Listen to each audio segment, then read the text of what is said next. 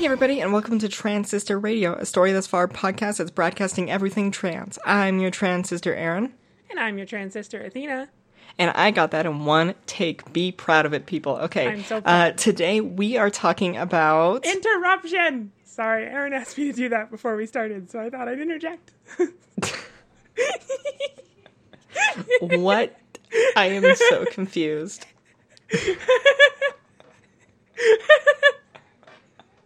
I couldn't resist. You asked, and I had to do it in such a. I wanted to do it in the weirdest way possible. Mission Of course. What are we talking about? We are talking about style tips for trans women. I would love to do style tips for trans men, but sadly I am not one. So uh, neither is Aaron, so we can't help there. Um, but uh, so this episode is obviously going to be super heavy focused on um, trans women. That's the two hosts are both trans women. I would love to have like uh, trans men on the podcast at some point to talk about like maybe style tips they found useful because I am I, I know for a fact the tips are going to be hundred percent different. But for now, And we're going to focus on uh, fashion. like like enbies too. I'd like to get a Oh, trans yeah, man and to- enby, like a Yes, have yes, them yes, kind of help us out here. um andro clothing like that would be a super awesome topic i would love to have somebody on i unfortunately don't know any uh like i don't have anyone in my life who is uh nb but um yeah i'd love to have a conversation because like i feel like that would be really interesting and really different from how like i dress generally and i think um this episode is going to focus on a, a lot so um, that would be super cool. Like we could do a three part series. We could probably do a lot more part series because there's a lot Yeah. of styles for a lot of people. But uh, this one is specifically trans women. So Yep. All right. So, uh, what are we getting started with today? What is we've divided this up into two sections here. So, Athena, what is what is your section about? so my section is going to be uh, fashion tips. Um, so I'm going to put a link in um, the description of the podcast to uh, a wonderful blog page which taught me a lot of what I'm going to talk about today. Uh, it's a blog called Silly Trans Woman. Uh, it's run by a trans woman, and she does a ton of awesome tips for trans women um, dressing, presenting, and a bunch of other stuff. Okay, um, so it's a blog about tips for trans women. Uh, there's a bunch of tips, uh, like there's tips on tucking, there's tips on shaving, tips on pretty much everything you could imagine. Uh, and she has a great article on how to dress more feminine, uh, which is something uh, that I listened to. And then I kind of, you know, found some other things that worked for me that I'll also talk about. Um, so that's my section. Uh, what is your section, Erin? So, uh, when it comes to fashion, I tend to do jeans and a pink shirt or something, and that's about it. So, it's not that's not my world. That's wholly hers. But for my world that I feel pretty confident in is makeup. I am a hobbyist artist, so the idea of painting has worked really well. And so color coordinating things and picking tones out and finding all the little details that just really help you in one way or the other. Uh, that is wholly my world. I love doing my own makeup. I can spend 45 minutes trying new things and getting something exactly right for me going out to get gas in my car.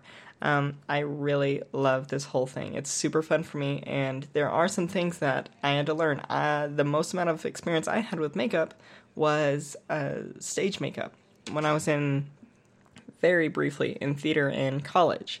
Um, and that isn't very applicable. There's some things that you go like, okay, I know the name of this and the name of this, but no idea why or what I should be looking for or anything. So we'll talk about what are the basics you need, what are some really nice accessories to kind of keep things fancied up, and what are some things to really look for, specifically as a trans woman in some cases, that'll help us present a little more closer to how we really want to present. So, yeah, I feel like now's a good time. Let's go ahead and get started with our fashion side with Transistor Athena. Oh man, I was going to start with the makeup side. This is awkward. Well, okay, all right. I guess Ha. I'll go first. Um, so, fashion tips. Um, so, a lot of the fashion tips I'm going to share are about um, h- helping you feminize your appearance without actually having to change anything. Um, so, for example, um, one that I wouldn't really consider a fashion tip, that but that can help you um, when you're trying to dress feminine and pass as female. Uh, one that will really help is breast forms. We've talked about that in previous episodes, so I won't go over it again. But um, that will help you, like, just first off, the biggest one, and the one is the one that like made me the most happy about it is it will help you fit into clothes that are your size easier. If you're someone like me who's six foot two, um, like those clothes. I am in plus sizes just because of my height, and those clothes are not built for people with small boobs. Sadly, they are definitely not. Um, so that's definitely something that can help, but that's not really fashion, but uh, it, it is like kind of clothing, I guess. So uh, keep that in mind. But let's talk about actual clothing tips, uh, which hopefully I won't forget any because I, per usual, did not write any of these down. So let's hope I can remember them. Um, Judging. Judging. so the first one uh, that pops up is actually a really simple one you can do. Um, I am someone with broad shoulders. Um, and I have two methods of hiding broad shoulders because that is something that always concerned me. Um, it was something I used to get complimented on a lot when I was male. Um, and so I knew when I was starting to present female, I needed to be worried about that. Um, because um, broad shoulders, especially when you aren't, uh, when, you know, if you're not doing breast forms or something like that, uh, broad shoulders can be something that is uh, a very easy way to get clocked. Um, especially if your shoulders are wider than your hips, uh, which mine are. So um, there's a few ways you can minimize this, um, and they're actually really simple. Um, so the first one is open necklines. So shirts that have large uh, necklines in general make your shoulders appear smaller. Your shoulders will appear the smallest if you are wearing a shirt that is completely off the shoulders and just is like like is just like hanging off boobs or or whatever. Um, those style of shirts, that neckline is so open that your shoulders are going to appear way way more narrow. And obviously, um, as shirts get um, like less and less open neckline, they you start to like kind of pick up on how broad people's shoulders are. Um, also, open necklines emphasize larger necks. So if you have a large neck, your a, a closed neckline shirt is going to hug that really tightly, and now people might be able to you know notice that you have a larger neckline and that you have larger shoulders. So. Um, prioritizing open necklines, uh, things like V necks um, are super useful uh, for hiding broad shoulders. Um, that is one thing you can do. Another thing you can do, which is something that I am lucky enough to have, is you can actually do hairstyles to de-emphasize your shoulders. So um, I have pretty curly hair naturally, and so I have this big poofy hairstyle, um, and that hair sits far like sits down on my shoulders. And so what it does is now my hair is out so far to my shoulders that the only bits of my shoulders you see sticking out is just a little bit past my hair uh, and so it focuses the eyes on the hair instead of the shoulders, and it also causes the shoulders just in general to appear much smaller because there's less of them sticking out past the hair that's noticeable. Um, so those are kind of two things you can do: uh, big poofy hair and big open necklines for broad shoulders. Those will both help you a lot. Um, another one that I can recommend that honestly, like um, so normally, like I said, you want to prioritize open necklines, um, but this is for pretty much anyone, but just in general. Um, feminine cut T-shirts. Um, a feminine cut T-shirt will emphasize curves that are further down your body, so curves like your your hips. Um, it will the the sleeves are much shorter and they're usually angled. Um, so they will help make your arms look smaller. Um, there is like like a feminine cut T-shirt is sometimes the difference between male passing or like passing as with the bot like I can word um like I guess uh, a male t-shirt will bring out male features and vice versa. Um so like as we're recording this, I am wearing a male t-shirt and even though I have post breast augmentation D cups, you cannot see them in a male t-shirt because they do not show them off. Um, well, okay, you can see them, but it's not like these are boobs. It's more like this is stuff that's under a t-shirt that might be boobs. Um, so feminine cut t-shirts, super great. So those are some tips for the neckline, and I'm gonna come back to like tips for things that when you're you're choosing tops. Um, but let's kind of talk about now some stuff you can do for bottoms. Um, so first off, I saw that look. I know how. I know what you're thinking when I said bottoms and tops. There, audience, you might be thinking that too. But just, I, mean, shorts Didn't do anything. pants. Sure, you didn't. Sure, you know. The audience doesn't because they can't see, but I'm telling you, she knows what she was thinking when I said tops and bottoms. Okay? All right? Cool. so, um, let's talk like pants to start with. Um, so a a big, big, big way to emphasize your like feminine features in your like with pants is skinny jeans. Skinny jeans infinitely make legs more feminine. Now, granted, I would recommend getting feminine cut skinny jeans. Um, Amazon actually has some really great brands. If you are plus size, there's a brand called Just My Size, uh, which does super awesome skinny jeans that I swear by. Um, because they're skinny jeans that are slightly stretchy, so they don't feel like skinny jeans. They're wonderful. Um, anyway, point is, uh, there's a lot of styles out there that you can get, um, but skinny jeans in general are going to make your legs look more feminine because they're going to show off the feminine parts of your legs. So um, it's a really good way, uh, especially if your build is a little thinner um, or if your build is more focused on legs. Uh, it is a super good way to show things off. Another thing, which is something that I haven't tried, but that Silly Trans Woman super recommends, and that I have seen help other trans women, is boot cut legs. Um, it helps. I think she said de-emphasize like fem- like more masculine thighs, so um, boot cuts can help as well. Those are things to look out for. Uh, that was a tip from Silly Trans Woman, but that I haven't personally used, so I don't have experience with it. Um, other stuff with pants. Um, pants with butt pockets will make your butt look better um, because there's something on your butt for people to look at. so uh, if you are kind of worried about that, maybe try out uh, pants with butt pockets. Uh, you can also get butt lifting jeans, which will make your butt look better. Um, so uh, there's a few things you can do there.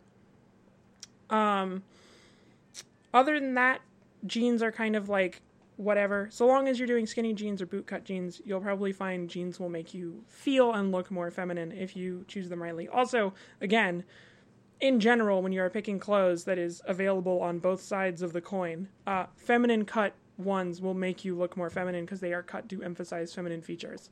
A thing to be wary of is um, I've run into this before. Some, especially if you're plus size like me, um, some plus size pants are cut with the idea that people are short and wide that are women, not tall. So I had a case where I bought pants that were the exact same size as another pair of pants I bought, like in measurements, but the thighs were like three times as big and they were shorter. Um, so when you're buying feminine clothing, and this is just a general tip for no matter what it is, even if it's pants, um, try them on first. Or get Amazon Prime so you get free returns if you buy it off Amazon. Um, because there are clothes that are the exact same size as other clothes that wear nothing like each other. So do keep that in mind. If you aren't going to be trying it on, um, then the really the only way you can know it's going to fit is if you are buying the same brand. Um, so do keep that in mind with feminine clothing. Um, also, um, just while I'm thinking about that, I'll get back to bottoms later. But um, one thing to keep in mind is uh, don't look up like size conversion charts. I tried to do this. I was like, oh, hey, I wear an extra large in men. Surely someone can just convert for me and tell me what I am in women's. No, it doesn't work that way. It is way less like it, it's not a thing. Um, yeah, with my experience with it, um, for masculine clothing, I wore smalls and extra smalls forever, um, at least up top.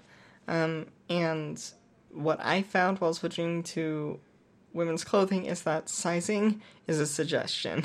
Um, I have shirts Yeah. in my Yes. closet that are um, medium. I have shirts in my closet that are small. I have shirts that are some are extra small. I have hoodies that are extra small.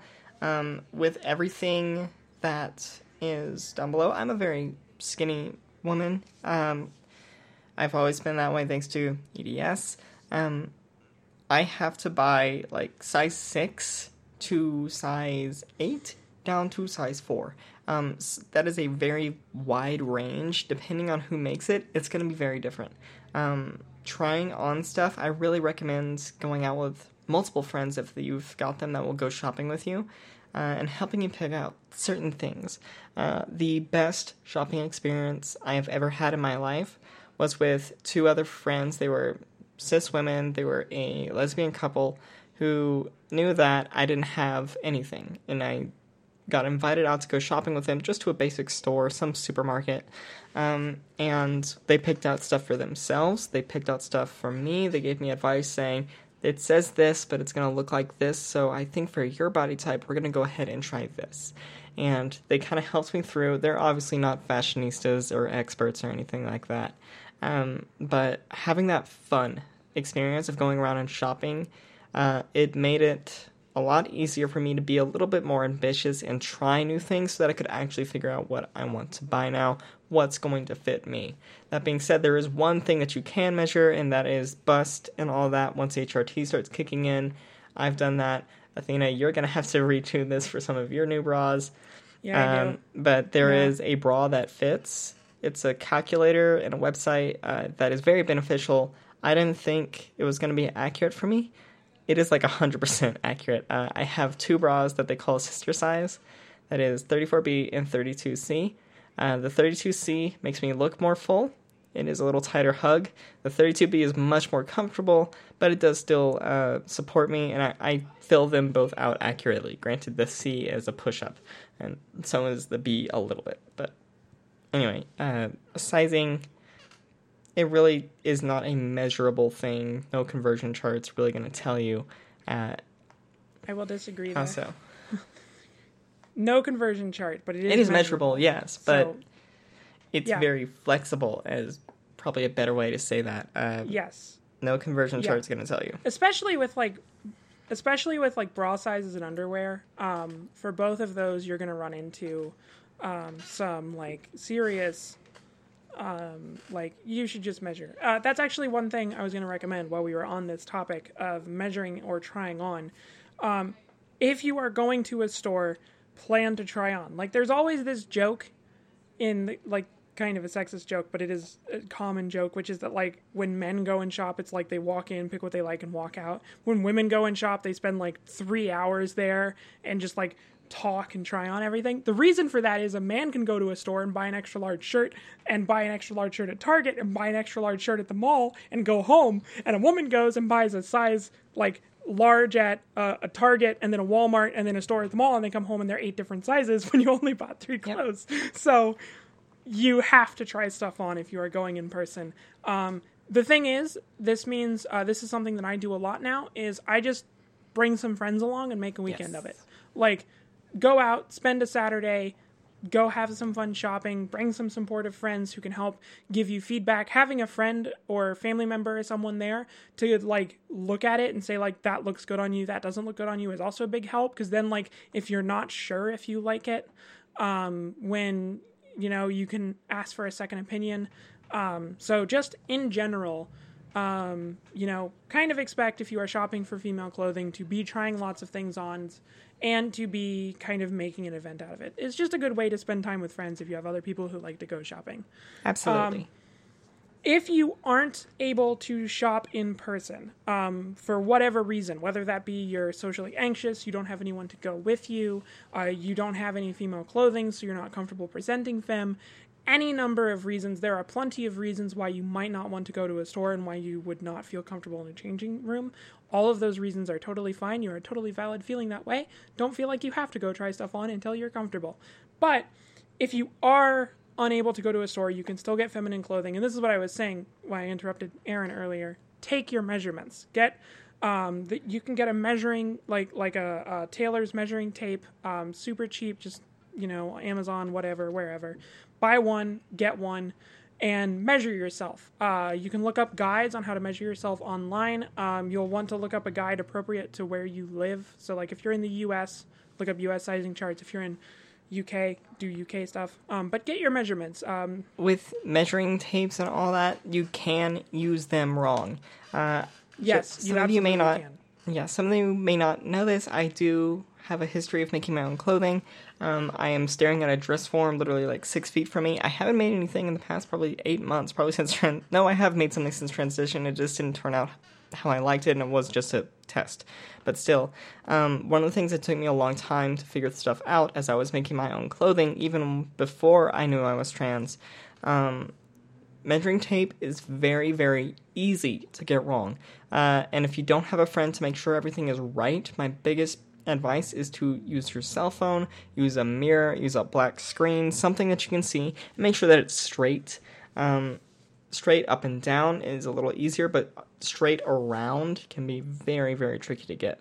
Um, Yes. I know so many women who will go in for sizing and they say, No, I took my measurements, here they are, and I will I have had to order some clothing for other people and I'm taking a look at these and going, There is no way that your bust, this little five two extra small woman, has a sixty eight inch bust. She has done something wrong. She has Yeah. hooked it at the end of her rib cage and brought it up around or something, but you've got to make sure that that is accurate. So uh, Yeah. that is my That's why biggest piece of advice. Yeah, that is why look up a guide um, and definitely have a mirror handy. That's what I did. Um, I measured myself two or three times um, and like took the average to get results out. There are ways to do it. Um, just you know, measure yourself, uh, get take your measurements. It's the easiest way to do it. And then when you go on Amazon or wherever it is you're buying clothes from, also I know I plug Amazon a lot. Like there are other places to buy clothes. The reason I plug Amazon a lot is because that's what I did. I had Amazon Prime. I could get free returns. Amazon is super good about having um, size charts. Every single piece of clothing lists a size chart um, that you can use. Um, sadly, finding plus sizes on Amazon can be a little annoying because there will be some clothes where they have a size chart for their regular sizes but not for their plus sizes. Um, so uh, I think uh, there's some other retailers that are good about having size charts, but Amazon in particular, if you have Prime, free returns is super nice. Um, they even like you just have to print out a shipping label. You can even use the same box they sent you, um, but you get free returns and um, it's just super easy to use. It's the reason I recommend Amazon a lot is because, in my opinion, it's the closest you can get to going to a mall digitally. Um, there are probably other stores you can use that do the same thing. Uh, it's just the one that I have the most experience with. Probably half my wardrobe is from Amazon, um, and some of the clothes I wear the most are from Amazon. Um, like the every single pair of jeans that I've owned so far is from Amazon. Um, so this is that's why I say that. Feel free to shop around, but uh, it is something to keep in mind if you have to shop online. Yep. There are ways to do it. Just make sure you've got your measurements and you can be successful shopping online. Yep. Um, one of the things that I was really surprised about uh, since coming out as trans is clearance sections actually fit me now, at least in certain areas. Um, I am a very common size with pants and stuff, which is very frustrating. I have a hard time finding clothes not in a clearance section. Uh, but when it comes to things like shoes and some accessories, I happen to have rather large feet. Um, not for somebody who is assigned male at birth, but you know, um, I went to a clearance section just the other day and found the entire shoe section fit me.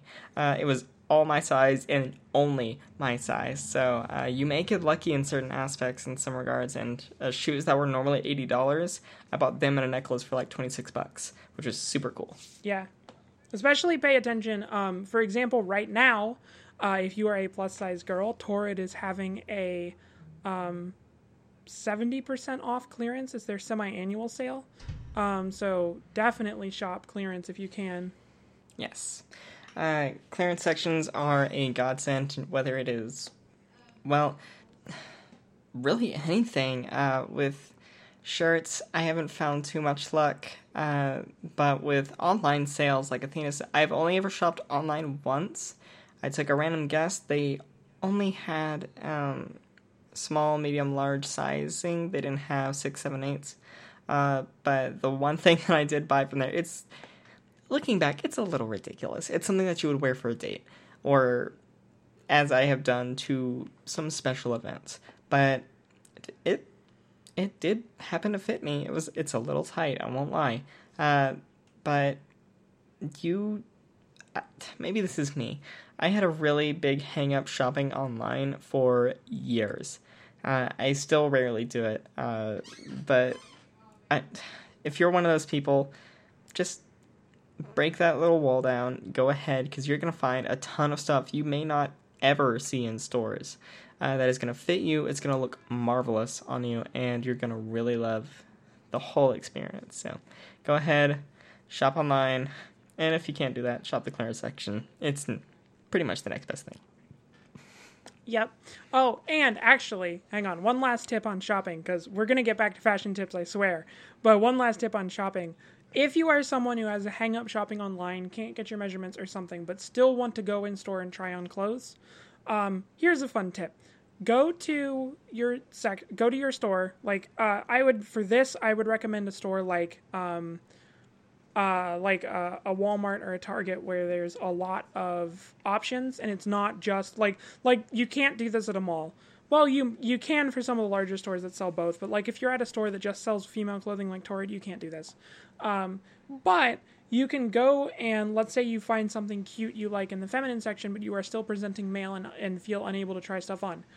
Go to the male section, grab a piece of clothing, and drape it over your arm Go to the female section, grab a piece of clothing, and drape it underneath the male piece of clothing. Then go to the try on hmm. section. Say you have one item and go into the booth. No one saw your feminine piece of clothing because it was under a masculine piece of clothing. You try on the item you actually wanted to try on. You go out and you tell them you liked both.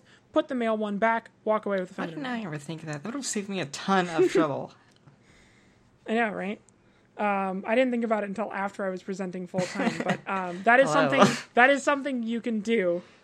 Um, that is something you can do to try on clothes if you, for some reason, don't want to shop online or can't shop online, can't get your measurements, whatever, but still want to go try on clothes while presenting male. You can use that at department stores. It'll come in handy. It's a little harder at like the big department stores, like a J.C. Penney or something, because the the sections are so separated. Um, but at a store like a Walmart, where like, because my local Walmart is like one it's like you you cross the aisle and it's like oh hey this was the male section and this is the female section.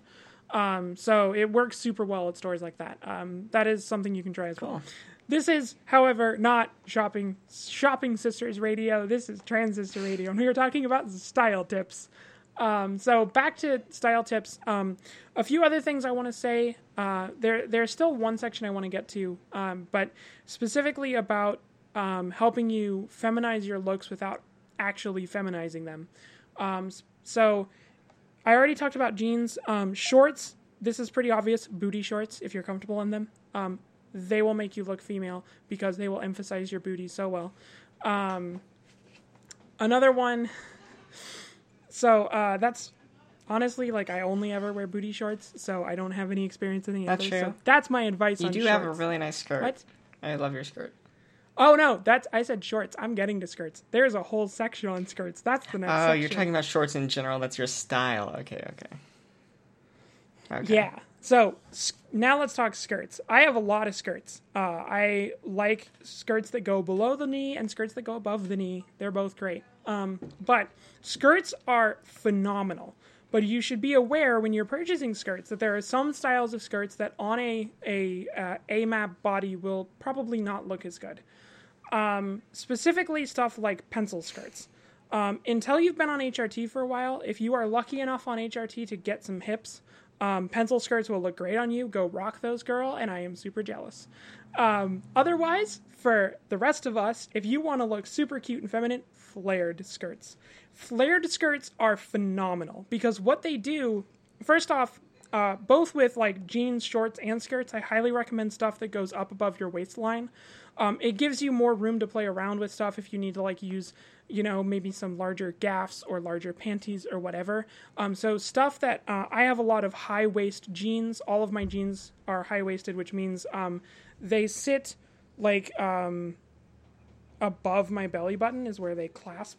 Um, and that's true for my jeans, my shorts, and my skirts. I really like stuff that sits there because that's kind of where my curves are, um, so they stay up better for me.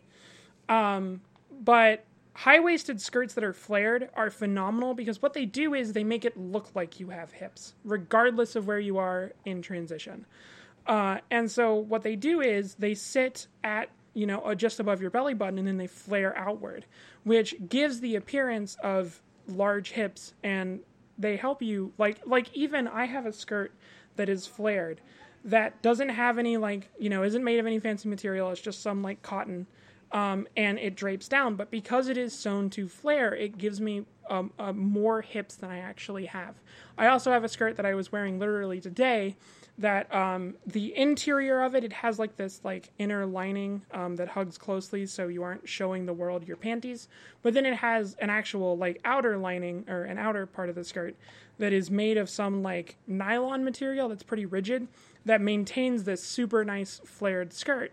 And so what it does is whenever I wear that, I look like I have the hips of a god. Um, so I will just wear it. Um, I also have uh, some other skirts. Uh, there is a great selection of pleated flared skirts, I think, uh, off Amazon. Um, all of those are really good. So if you're shopping skirts, you're either pre HRT or worried about your hips, definitely check out flared skirts. They will make you feel so much better about your hips. They are awesome.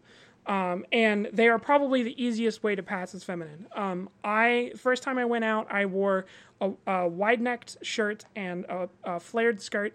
Never got a look, um, even though my makeup was terrible. Well, I take that back. I got one look, and it was from somebody who knew me pre transition, and it was awkward. Um, so that's all of my tips on specifically minimizing your um, masculine features. So, um, if you're worried about broad shoulders, open necklines, poofy hair, good stuff. If you're just worried about your curves in general, feminine cut t shirts or just feminine cut shirts will help a lot. Uh, honestly, open necklines will work whether you're worried about broad shoulders or not because open necklines are traditionally very feminine. A lot of masculine shirts, if you look, are closed necked um, you like button-up shirts, turtlenecks, stuff like that. Um, those are all pretty close next. Even the button-up shirts I have um, that are feminine end in V-necks and end like just where the cleavage ends. So open neck shirts, just in general, are pretty feminine. So uh, feminine cut shirts are a really, really good way to go, um, especially those with with lower necklines. Um, so on bottoms, uh, skinny jeans, really good thing. Bootcut jeans, really good thing. Booty shorts, awesome. And flared skirts. Now, let's talk general style because there is uh, one tip that I really kind of want to end on, or well, two. First off, bright colors are super feminine. Um, a lot of masculine clothing is blacks, grays, dark reds, dark blues, that sort of stuff. So if you want to em- emphasize femininity, go with brighter colors. You know, a light blue instead of a dark blue goes a long way. Um, these aren't things you have to be bound to. There are plenty of feminine styles that are all black, punk and goth styles, for example, which I am a sucker for. Um, so there are feminine clothing that is darker, but if that's something you're worried about, brighter colors are a way to go because they help immediately single out, like, okay, that's something a, a, a, more feminine person would wear. A feminine cut pink shirt is almost never going to get clocked as male. That's just almost guaranteed. Um, so again, there are ways to prioritize it, but make sure when you're you're kind of picking outfits, if it's something you're worried about, pick clothing that leans more on the feminine side. If it's not something you're worried about, if you feel like your butt looks great no matter the jeans, then don't worry about picking skinny jeans. Pick something else. If you feel like your hips are rocking, pick that like pencil skirt and rock it all day long. Um, if it's something you're worried about, though, these are tips for what you're worried about. Don't feel like you have to wear all these to pass as feminine. These are just tips to help you. Um, so definitely do um, brighter colors slash more feminine cuts and feminine designs. Uh, floral designs, for example, if you can find some that don't look frumpy, um, that sort of stuff. Um, last thing I want to talk about, the very last style tip I have, I could probably talk style for a lot longer, but specifically, I wanted to hit on this is just a good style tip in general.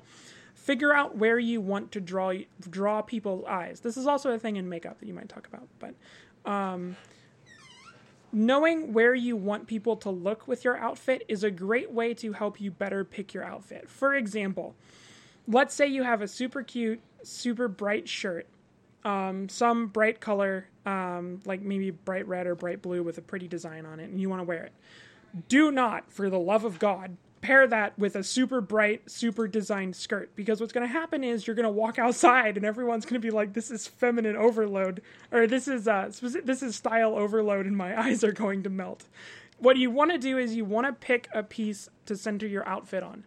Um, so if you're if you have this super like poppy shirt that has this super great design on it with a bright color, make that the centerpiece of your outfit. Wear wear an understated set of jeans or a skirt or something that pairs with it. Wear understated ma- colors in your makeup, and let the shirt do the talking. Um, the same is true of a skirt. Um, skirts are really good centerpieces. Almost every single one of the skirts that I own is a centerpiece for an outfit. And so I always wear those skirts with understated shirts. Um, do be careful though. Make sure you don't pick too many outfit outpiece or the, the, the outfit centerpieces, um, because if you have a bunch of skirts that have to be worn with plain looking shirts so that you, they can shine as your outfit centerpieces, and you have a bunch of shirts that need to be worn as outfit centerpieces, what happens is you're like, well, I want to wear this shirt, this shirt, this shirt, and this shirt this week, but I only have one thing that I can wear with those, so I'm screwed. So do keep that in mind when you're picking outfits. There are. Don't feel like every skirt you buy has to be this super gorgeous looking skirt plain black skirts are a super great thing to pair with almost any shirt, and vice versa. Um, the same is true with shoes. If you want it to have, if you have a skirt that's super overstated and you want to wear it with a nice pair of flats, get an understated pair of flats. So, it's it's a like a thing that I did when I started buying outfits was I was like, this looks pretty, this looks pretty, I'll just wear it together, and then I like completely overload you and you don't know where your eyes to go, and the outfit just looks garish. So, pick one or two understated pieces to pair with an overstated piece to draw the eyes. Also, keep in mind what parts of your body you are dysphoric about. If you don't like your legs, don't pick an overstated thing that draws people's attention to your legs. Wear more overstated tops because then people will be drawing your eyes, they'll be drawing your eyes to the tops instead of to your legs. You can do this with hair as well. If you have a super like hairstyle that you love and you dye it these bright colors, that will draw people to your hair. Headbands, flowers in your hair, bows in your hairs, these are all way to draw people to your hair. So, picking accent pieces, um, you can also do this with makeup. If you have a bright lipstick, you will draw people to your lips. If you love your lips, that's a great thing to do. If you don't like your lips, don't do that. Um, so just know what you're most proud of, what features you are happiest about, what makes you feel feminine, and pick outfits and styles that draw people to that attention or draw people's attention to that piece. Um, that's something to, to, to really focus on that really helped my outfit shine more. So um, that's kind of my last style tip. Um, so just in summary, uh, open necklines, awesome. Feminine cut t-shirts, awesome. Poofy hairstyles, awesome. If you're worried about your broad shoulders, um, skinny jeans are great. Bootlegs are uh, bootleg cut jeans are great. Booty jeans are great. Flared skirts are great. Um, don't overstate your outfits and fill it with full full of overstated pieces. And bright colors are fairly feminine if that's something you're worried about. Those are all my outfit tips. I have way way more I could talk about. I've already talked way longer than I meant to because I just rambled. Um, but either way, that is all the fashion tips I'm going to share right now. I can probably think of more if I keep thinking. So, before I do and get buried deep in a fashion hole that I can never dig myself out of, it is time for makeup tips yes, with Erin. Yes, this is my world, my little domain here. Okay, so what I'm going to start out with are it's two lists. It's more like 1.5 list.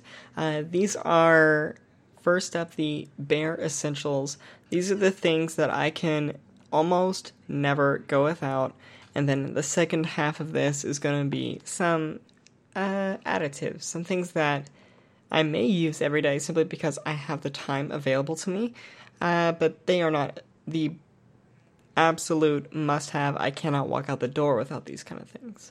Um, even with some of the must haves, I do occasionally skip out on them. Uh, so, first off, my list is going to be simple. I'm going to just state them one by one, and then I'm going to elaborate on why I choose them, what their purpose is, and in some cases, some of the best uses for them. So, the very first thing that you need to find, uh, just not necessarily in an order of importance outside of these first, let's see, what is that? One, two, three, four, five. Uh, you need foundation, you need a set of tweezers, you will need eyeliner, lipstick, and makeup remover. Those five things I almost never go without day to day if I'm going outside. Uh, sometimes I will skip foundation. Sometimes I will just apply a little bit of foundation to certain areas. Um, I am undergoing laser treatment, so some areas will need it more than other. I'll elaborate more on that in a second. Uh, the tweezers are more of a maintenance thing, but those are just the basics that help accentuate certain features that make my face a little bit more feminine. Um, after that, we see some things like highlighter, we see bronzer, we see blush, um, we have an eyebrow pencil or a gel. Uh, we see lip liner, not lipstick. Uh, they are very, very different. And uh, eyeshadow. Some people consider this a must have.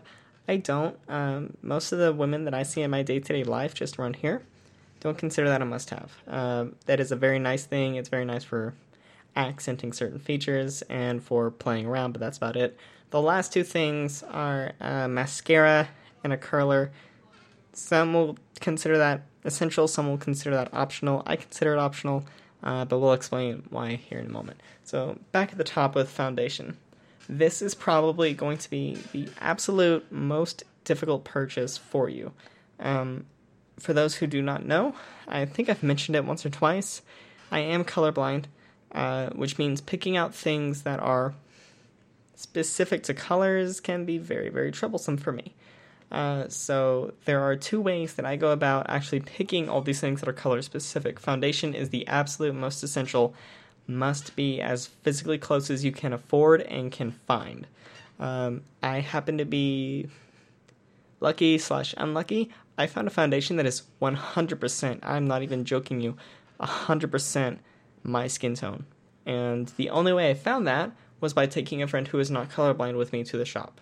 Um, that is how I have to counteract that. Now, your eyes are totally fine. You're not colorblind. What do you do? Um, there are several apps that are color pickers. I happen to use an app that is oh, what is the name of it? I had it pulled up. I think it's literally just Color Picker. No, Color Grab. I use an Android. Um, there's a thousand different ways and a thousand different apps to figure this out. Um, color picker is actually something used more by photographers, actually. Um, but uh, this is going to be a very, very good tool to figuring out what your foundation is going to be. You can show them this is my skin color, skin color. You can show them this is my skin color uh, at the store and say, I'm looking for a foundation that matches me. There are several organizations that will help you along with this. I think Athena, you would know this. What is the program where they will actually specifically help trans women figure out their makeup? Um, I haven't messed with it at all, but I think it's something Sephora is doing. I think you're right. Um, one of our friends just recently went through that whole process. Uh, it was like eight dollars, and they just went through a little class. Um, if you're willing to go and attend publicly, uh, semi-publicly, I suppose, uh, they will teach you some of the basics as well. Uh, but where I purchased mine was Sephora, and the only reason I use that store is it's very close to my house, uh, but it has a very wide selection as well. Um, the foundation I use is $50. It is a cream foundation, which tends to be much more expensive, and it also is an exact match. Uh, the higher the price, usually, the wider the color range. Uh, also, the less likely it is to irritate your skin. Foundation is the absolute most important thing you're going to buy. Uh, if you are like me and you have very, very dark hair and very light skin, um, this is going to be the thing that helps you counteract some of those masculine traits. Um, there is an additional thing that I used before I started laser as well. I happened to buy a kit. It is a full, full kit from the store Ulta. You'll find tons of them. You can probably find the same kit at Walmart for the same price. It was like 20 bucks, 30 bucks. Um, but it has everything I'm going to talk about here because I'm still using it. Uh, granted, I've supplemented things like my foundation and certain other areas as well. But uh, it came with a little bit of a yellow foundation as well. When you have uh, dark hair like me, or any sort of hair and fair skin, the hair underneath that skin is going to come across with a little bit of a blue hue. I naturally have a very uh, red hue, a pink hue, uh, but around my lips, especially on my lips, uh, the upper lip specifically, and sometimes the lower half of my chin, you're going to see a really blue hue. The way to counteract that, if you know color theory or anything, you're going to want to add a little bit of yellow. Uh, not too much. Don't overdo it. Don't make it a streak. This is something I have stopped doing uh, because of laser, but also because I tended to overdo it. It's very hard to do, but if you know your colors, go ahead and try. There's another way to do it, by the way, uh, which this is a quick and dirty tip that I got from Silly Trans Woman that I used literally for months during first presenting full time. Uh, if you have a foundation that matches your skin perfectly, because I found one and I got lucky, mine was cheap. Um, if you have a really good foundation, um, you can use matte red lipstick. Um, so take a little bit in the areas that you have beard shadow, very little bit. Don't use too much because it's matte red. And um, after you put it on, smear it um, like with a, a, sponge or something. Um, what that does is that'll counteract the blue. So when you put on your foundation, your foundation will have an even skin tone. Um, literally, like matte red lipstick, you can pick up for like a buck, two fifty, whatever. Um, super quick, super cheap. Literally takes thirty seconds to apply, and then you swap, you plop on your foundation, and you're good. That's an excellent idea. I love that. I, I never thought of that. Uh, let's go ahead and move on to lipstick. Um, lipstick is something that I will literally never leave the house without. My thin lips are very, very masculine in a certain sense. I basically don't have an upper lip. Um, it's very troublesome. I am a little bit dysphoric over the whole thing, but I can counteract it. Uh, I use lipsticks that usually match my color outfit. I don't like to be too standoffish with lipstick. That's what I use my uh, nail polish for, uh, which is a whole other thing we can talk about another day. I'm sure. Actually, Athena, you haven't used nail polish, have you? No, I haven't. Yeah. We should talk about it. We should, but at some point, I, I tend to use a whole bunch. That is my uh, centerpiece. Usually, I like purple. Um, I'm wearing some right now, but with lipstick, I don't like to be too out there. Uh, I've never had an outfit that I've designed around it, so what I use is just basic pink, reds, variations of my skin tone. Whatever that is for you, uh, experiment with it. Uh, oh, there's one thing I wanted to talk just a little bit as a preamble, which is great uh, it's because it's specific to this topic. If they do not have a tester, uh, a lot of us who are transitioning may not know kind of the etiquette of these stores. Um, do not grab something off the shelf and try it. Uh, if it is out of box, it ha- usually has a tester sticker specifically on it. And when you test it, you test it on the back of your hand, the underarm, of your or the under forearm, I should say. That is the area to test these things. Specifically, eyeshadow is really good underarm. It's very similar to the skin on top of your eyes. Uh, so those are the areas. If it doesn't have a tester, you're kind of taking a little bit of a gamble. Please don't use store products without asking store employees. It's totally okay to say, Do you have a tester of this? and then follow whatever they say. Yes, we do, it's over here, or No, we don't, sorry. Uh, that does not give you permission to take lipstick and rub it on your hand. I went to a store just the other day and saw a woman do that, and I was not okay. I looked at that. Uh, if you're paranoid about germs, kind of like me, you can see little tracks where people have dragged it on their skin. Watch the lipstick carefully when you're in the store, whatever you're about to buy, check it out. Um, but I tend to go with a lighter pink. I like pink. I wear pink. I wear a lot of pink. Pink and gold are kind of my go-to colors right now. Uh, so I try to bring something that does not bring full attention to my face, but it brings attention and helps me pull out some of the lips that I do have. My upper lip is very skin toned, uh, so this little bit of pink, it's a rose pink, that helps me uh, just make it stand out a little bit for my lip and my chin. That works. I have a pretty good lower lip. It's a little bit, it's average, I'd say. So I don't put a, a ton of that. You can go overboard. Do not lay this stuff on thick. Uh, in fact, I know most women will um, put it on and then take like Kleenex, toilet paper, bite it, uh, not really bite it, but just a little lip it, and take the excess off so it doesn't smudge. It does smudge very easy. If you eat, it comes off. Uh, carry the extra in your purse. If you live in a hot area with me, you have to be conscious of that. Don't get liquid stuff and make sh- and sorry. If you get liquid lipstick, make sure the cap is on. I know so many people who have ruined bags or ruined checkbooks or wallets or cards by having liquid lipstick in a hot day that wasn't 100% tightly sealed. Um also real quick before we move on from uh like applying lipstick, um fun thing. Don't forget to do this after you apply lipstick. Um, make like a kissing motion and put your finger in your mouth and then pull your finger out. I just demonstrated it to Aaron, but it's basically like suck your finger and then pull your finger out. Um, the reason you do that is that prevents lipstick getting on your teeth. Um, so it will take lipstick off the inside of your mouth, but still leave it on the edges. So when your mouth is closed and when you are talking, your lips will be completely covered in lipstick, but the inside of your lips will not be. So you will not be talking and have red all over your lips or whatever, or red all over your teeth. Yeah, wonderful. I've never had an issue with that, probably because my lips are so thin. Uh, you can never see my lower teeth when I talk. Uh, you can always see my upper teeth, and you can usually see most people, so that can be an issue that's going to come up. Uh, moving on from lipstick, uh, eyeliner. This is 100% essential for me. I will not ever leave the house without putting some sort of wing on. The most basic kind of wing I can find, uh, or I can do anyway. Uh, I really like wingtip eyeliners. You don't have to do wings, but um, I find it really feminizes some things. If you don't want to do mascara, mascara uh, it can almost fake it. With eyeliner, there's two options actually, and most beginners, I really recommend you want to go with a pencil. Uh, with pencil eyeliners, they are super easy to control, super easy to experiment with. Uh, for the first two or three months, even, I used a simple pencil eyeliner. I went out, whatever store was near me, was like, oh, this one's nice. I went with a charcoal gray. Eventually, I've moved on to black. Uh, I like the black, it has a nice contrast.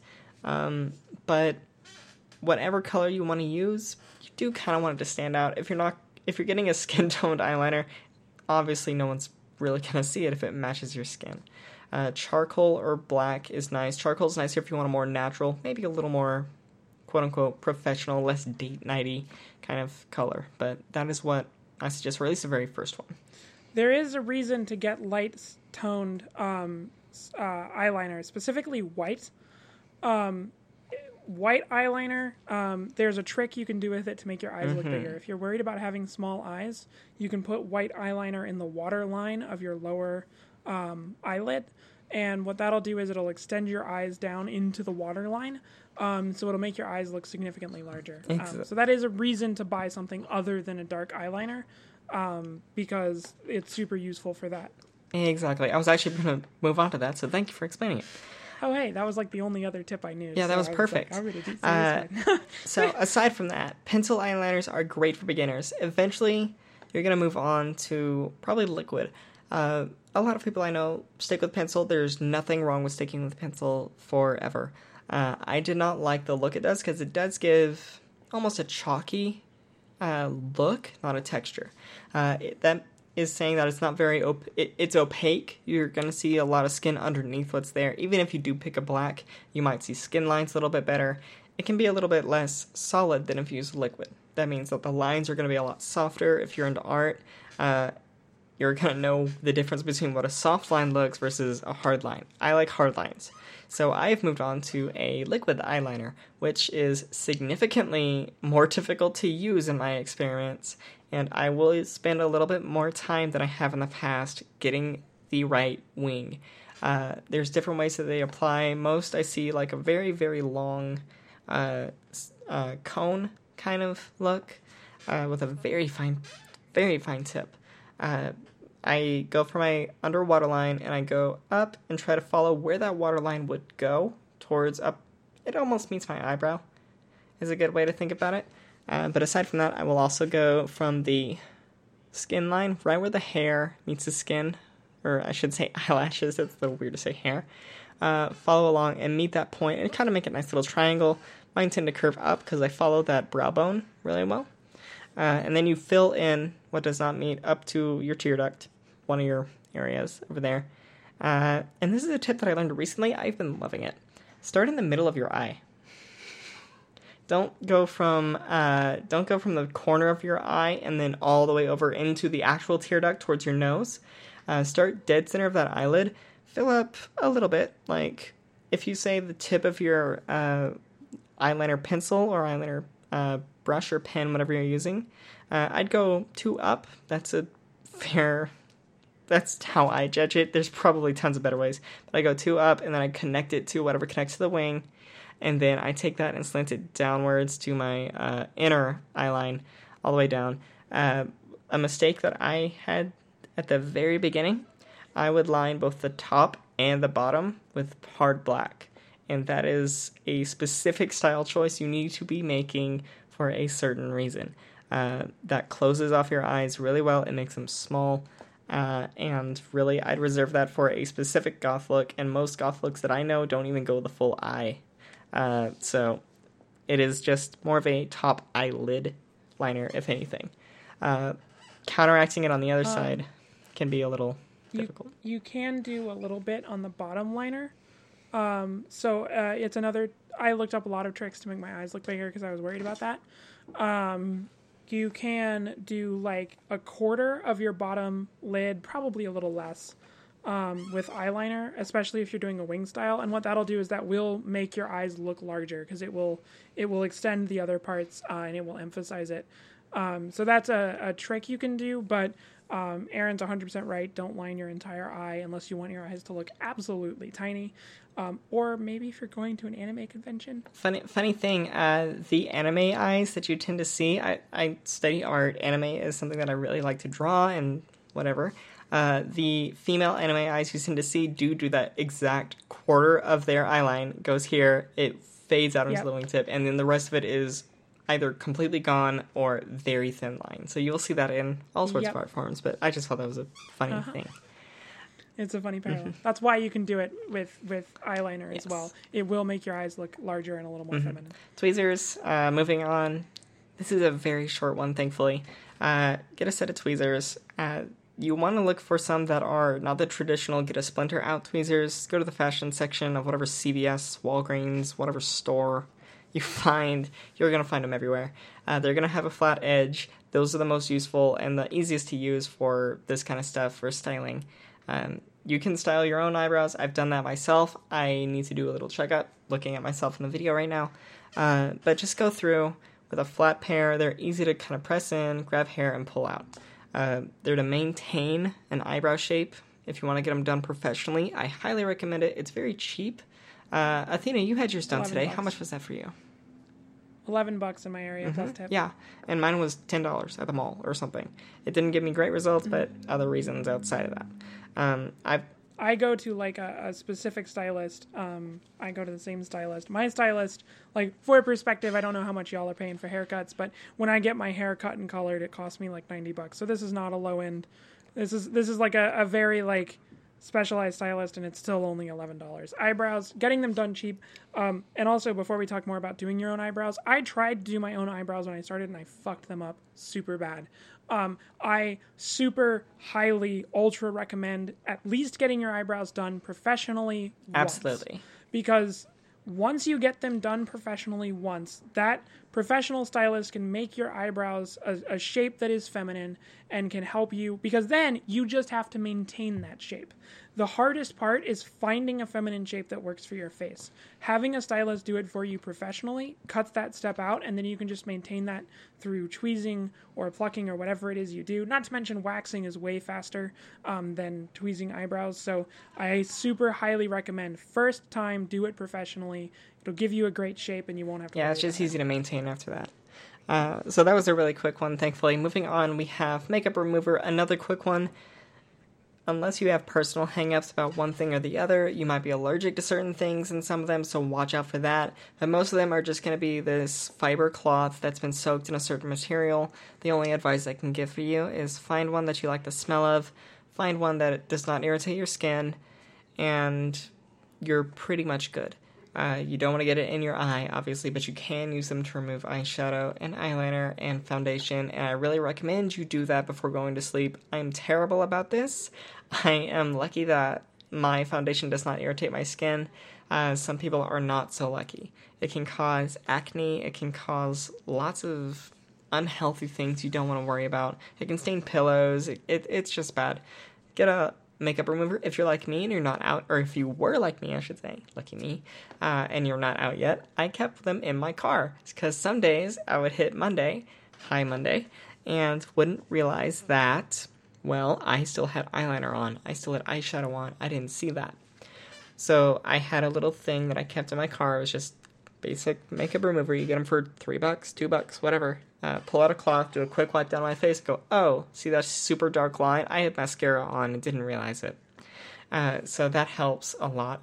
They do not dry out if you keep them totally closed, even in the super hot Texas heat in the later months. Uh, so I really recommend you go ahead and grab them, whatever works for you and doesn't irritate you. Moving on to some things like highlighter and things like contour. Uh, highlighter is specifically there. I mean, like the name suggests, it's there to point out certain aspects. I tend to use it on the tip of my nose, on my nose bone, because I have a, I have a kind of short nose. Uh, and I see a lot of girls use it on the underside of their brow bone, so between their eyebrow and their eyelid. Um, that helps it kind of pull it out. It opens up that eye a little bit. Some girls will use it on the side of their cheekbones. I have seen some specifically make it to contour their face so that they look a little bit more feminine, a little more rounder shape, a softer shape.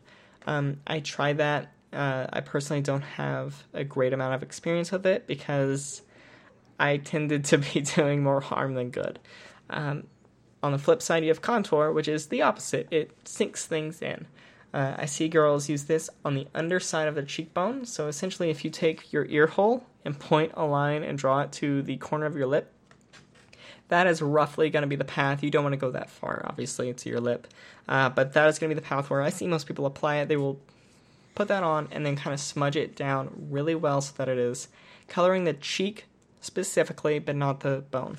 And that is another way to angu- uh, your face a little bit more angular. Some of us, specifically trans women, I don't think this is something that is going to be great for me or other trans women uh, because our faces tend to have a little bit more angles than one anyway. Uh, yeah. Um, if you're going to be doing contouring, you need to be doing. You want to be using contouring and highlighting to um, bring out more feminine features. You want to prioritize rounding your face, um, highlighting, for example, your cheekbones. Uh, I used to do contouring um, and you you like you want to contour at, with with trans women you actually want to contour your jawline to reduce the, mm-hmm. the angularness um, you can reduce the size of your chin with contouring um, there are a ton of tips out there for contouring for trans women but the contouring you are going to be doing if you are doing it is going to be very different from the contouring that you will see um, Yes, like it's almost the exact opposite, even um, in some of the cases. Yeah, because yeah, their contouring is trying to bring out angular features to make their faces um, look more like um, they're they're going for a specific style. It's more mature, that is, really. That style, yeah, that style is the opposite of what um, trans women want because cis women aren't didn't have testosterone in their system ever, and testosterone makes your face more angular. And if you do that contouring. Uh, in that style, I mean, this isn't true for every trans woman. Some trans women are lucky to have like um, you know less angular faces. Um, so you know, uh, contouring is kind of a um, maybe do it, mm-hmm. maybe don't. Um, try it once or twice. Um, it's also very yes. hard to do well. I have tried it probably four times in eight months. Um, and I've never gone back because I, I, like I said, I do more harm than good. Now, when we talk about contour, there's usually two ways that I see it uh, mentioned, and it took me like literally four or five months trying to figure out just what the hell it is because there's no product called contour usually unless it's specific.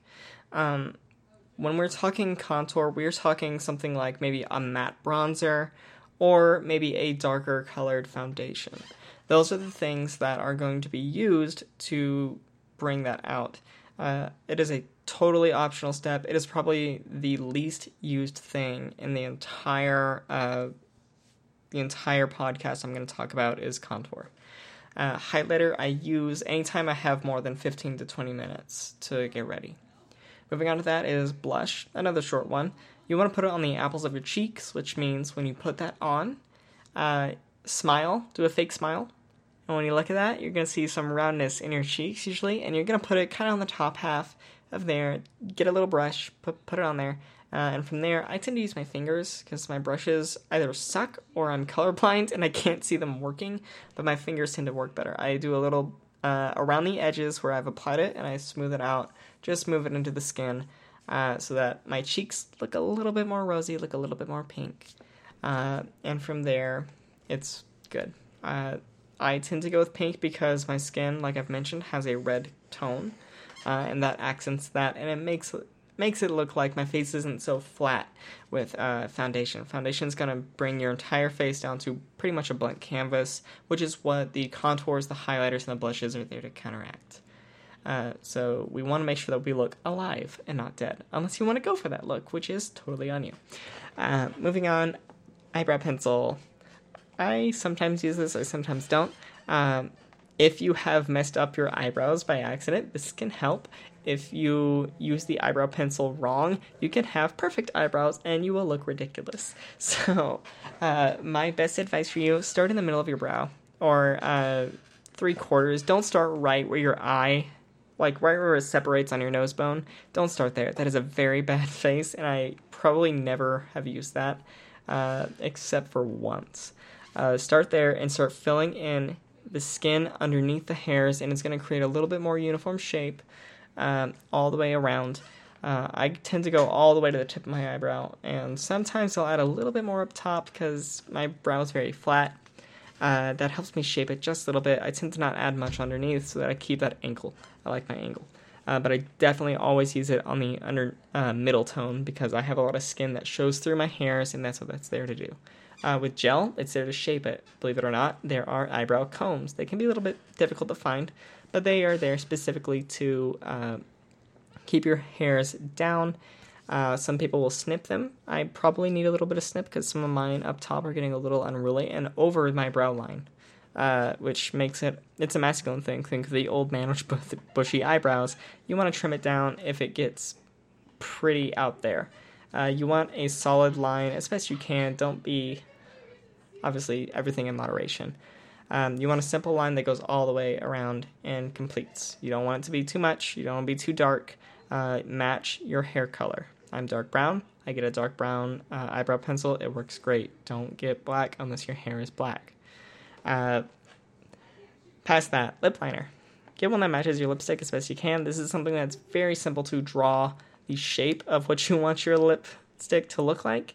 Uh, and it helps. Uh, it tends to keep things out there uh, exactly in its spot. So, and some people I have seen essentially contour and highlight their lips with it. That's a little extreme, uh, but they do a wonderful job with it either way. But uh, the basic is around the purse of your bottom lip, around the purse of your upper lip, and that is just simply outlining where you want your lipstick to go.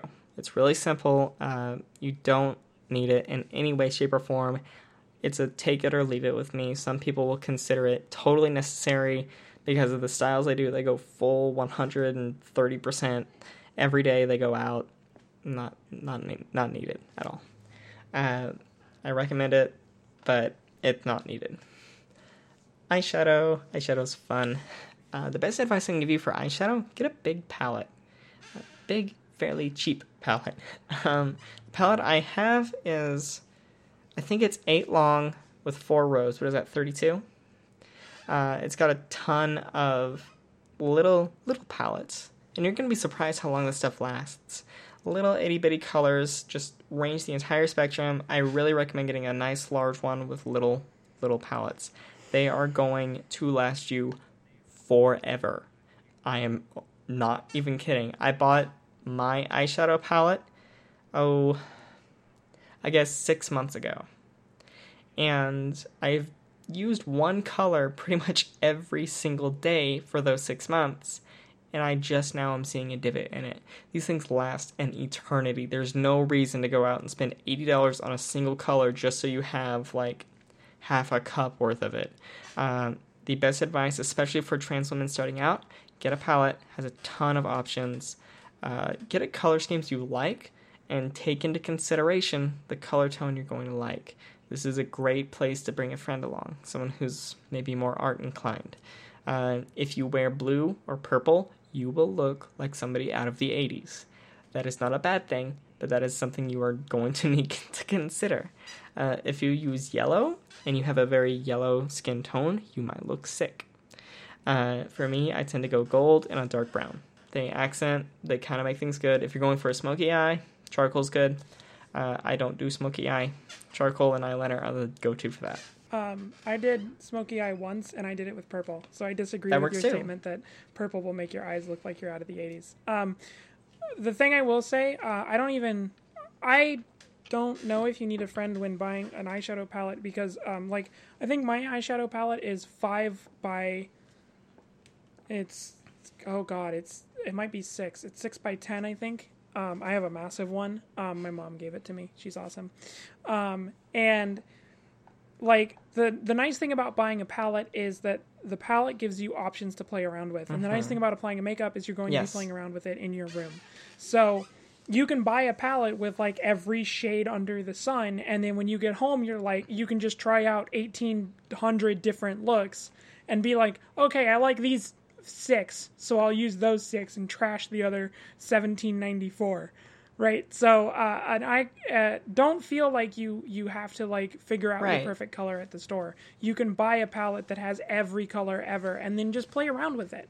And honestly, like I don't do makeup very much. Um, I I find it it I'm bad enough at it that it just makes my face look worse than it does better. Um, so I skip it. But uh, I fucking love playing around with eyeshadow. Um, the last time I went on a fancy date, like a fancy first date, I did it. I played around and like did a smoky eye and played with some. Absolutely. Eyeshadow's and if you're going to find a tester for anything, it's to be with eyeshadow. Uh, I found one that I absolutely loved. It was like a fire red, a really shimmery gold fired red. And it was like, oh, I love this color. How much are you? 50 bucks, one color? No. Uh, I went down to another aisle. I found something for similar that was in a big palette. It's like, okay, I'm going with you. And it was like 30, 17 for a ton more colors I get to play with, especially for trans women who've never ever touched this stuff before. A big palette is going to give you lots of options to play with.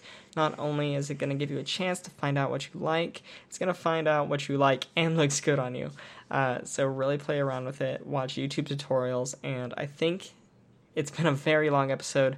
Uh, I'm to move on to our last bit, which is just mascara and curlers. The only things to say about mascara.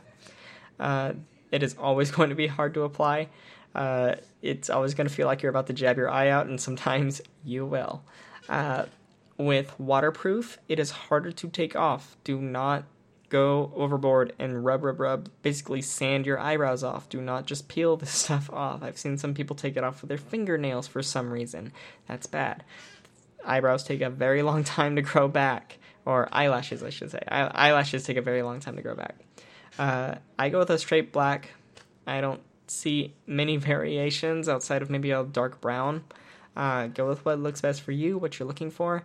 Uh, if you're going swimming, I do know that some people like to do their makeup for swimming. Waterproof is essential. Do not think that just because it's extra strength 24 hour, it's going to stick. It will not. You need waterproof specifically. If you get waterproof, your makeup remover is not going to work as well. But it will work. Be patient. Give yourself time to remove that stuff. Uh, curlers, totally not essential. I've used them before. Uh, they are only there if your eyebrows are not naturally uh, curly themselves, or they are in the process of being repaired and they're growing out. Uh, oh, one thing to say about mascara some people find them totally necessary. Um, I'm lucky that my hair is very dark on my face. In some ways, I'm lucky. Uh, my eyelashes are so dark, they really don't need mascara. Sometimes I'll take it out just so the tips of them really stick out and I look just that bit more feminine and girly. Uh, but say another friend that I have, she is cis female. Her natural hair color is kind of a blonde. Uh, and when it comes to her eyelashes, she looks like she doesn't have any. Uh, so she gets a nice black and really paints it on there uh, if she wants it. So they are there to fill out the eyebrows. You may not find them necessary. That's why they're in this section, even though they are a very common use thing. Curlers are absolutely not necessary, and uh, just add a little bit of extra, you know, oomph to your look. And with that, like 40 minute talk, I Uh. think I'm done with my makeup. Yeah. One last thing I want to say about mascara. Um, I have pretty small eyelashes. Um, I highly recommend if you have small eyelashes and are worried about that, uh, volumizing mascara. Uh, it will make your eyelashes look significantly longer than they actually are.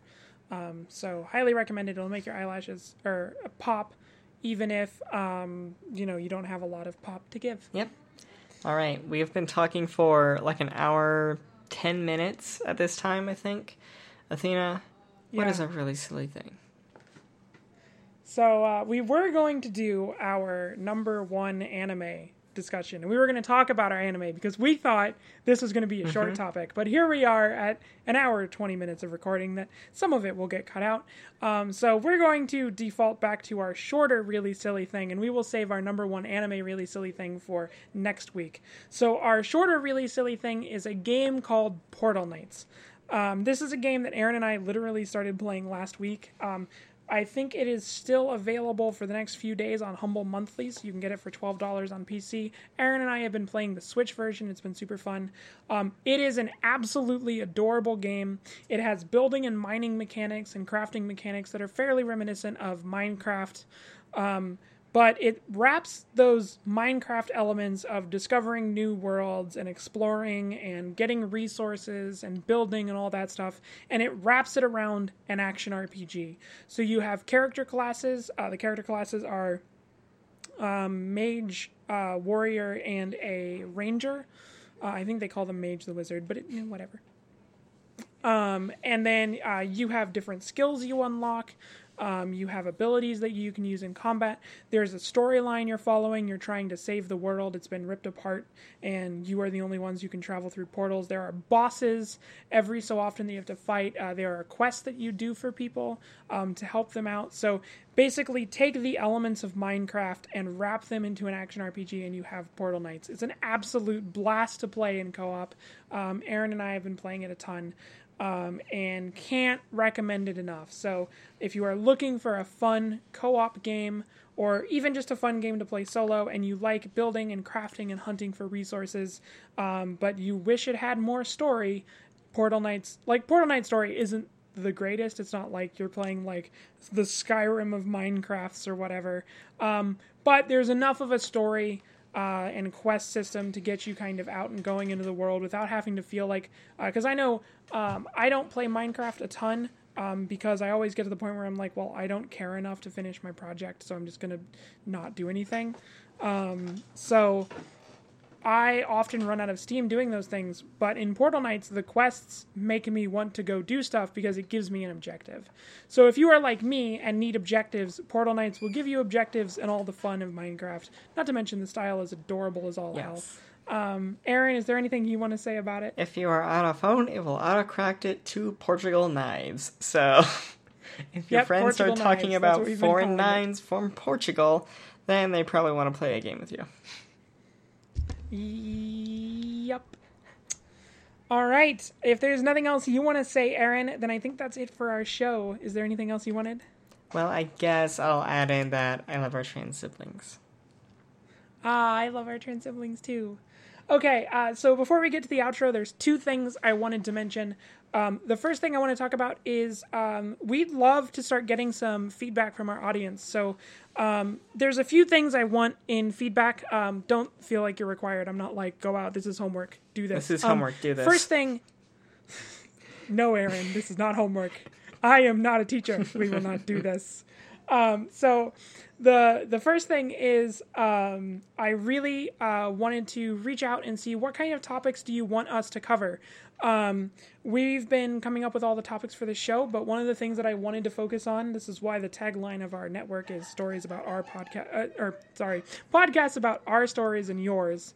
Um, I uh, really want uh, ideas for topics, things that you know you guys are worried about. So uh, if if there's something that's on your mind that you wanted to ask us or hear our thoughts about, and you have an idea for a topic for a show, please contact us. I don't care how, Twitter, Facebook, email. Whatever, whatever works for you that you can get a hold of us, send us a message. Heck, if you can find my LinkedIn page, send me a LinkedIn message. Whatever, uh, you can Google me. Like you'll you'll me. actually check that. Um, I I get notifications from LinkedIn on my phone. Thank you very much. I use it for job applications, so yes, I will. Um, so please uh, feel free to reach out to us on any of the platforms that we offer. Again, I'll, I'll talk about them in the in the uh, just like outro. So anywhere, go onto our website and get a hold of us. Send us an email or something. I'd absolutely love to hear from you guys, from all of you about what uh, you want us to cover. Um, another thing, um, we've launched the podcast. We, we did this a while ago, but we've launched the podcast on a bunch of different websites. Uh, the biggest ones being um, iTunes, uh, Google Play, and Stitcher. Uh, I'd love to hear feedback about the show on those platforms. So uh, if you can, maybe go to iTunes and leave a review of the show, or Google Play, or Stitcher, or something, wherever you can leave a review or comments. Um, just so we kind of know what the what your feelings are on the show. You can also send your feedback to any of the the the comments that we mentioned, but reviews will really help us out in um, getting more eyes on the show and helping us get it out there. So if you enjoy the show and you want to tell us your thoughts, or if you don't enjoy the show and want to tell us your thoughts, please check us out on those platforms and um, give us your feedback. And to help you do that, um, uh, and I also want to talk about we that we've updated our website a little bit. Um, so if you go to storythusfar.com slash TSR, which is Transistor Radio's link on the podcast network, um, you'll see that we now have links on our webpage to iTunes, Google Play, and Stitcher. Um, please uh, check out those links. Um, that's if you want to write a review. There's one for every episode as well. Spoiler alert: the the ones in the episode pages also go to the same one as the ones in the podcast page because if you go to iTunes to a specific episode, you just see all the episodes. So it's pointless to link to a specific episode. Either way, point is, um, every page on TSR now has a link to um, those three places. So uh, please check those out. Um, you know, maybe uh, let us know how you're feeling along with all the other stuff I'm about to say in the intro. But with those two announcements out of the way, then it's time to say this has been Transistor Radio, a story thus far network podcast.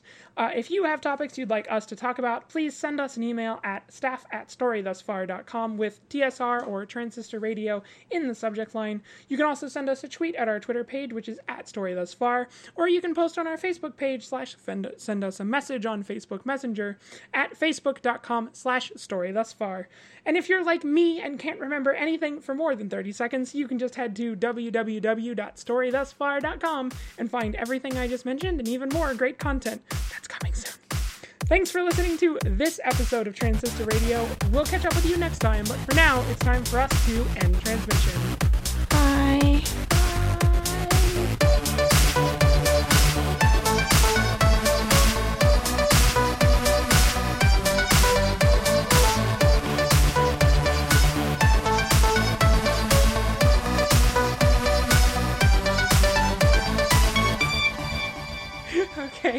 That is the longest it's taken us to start recording.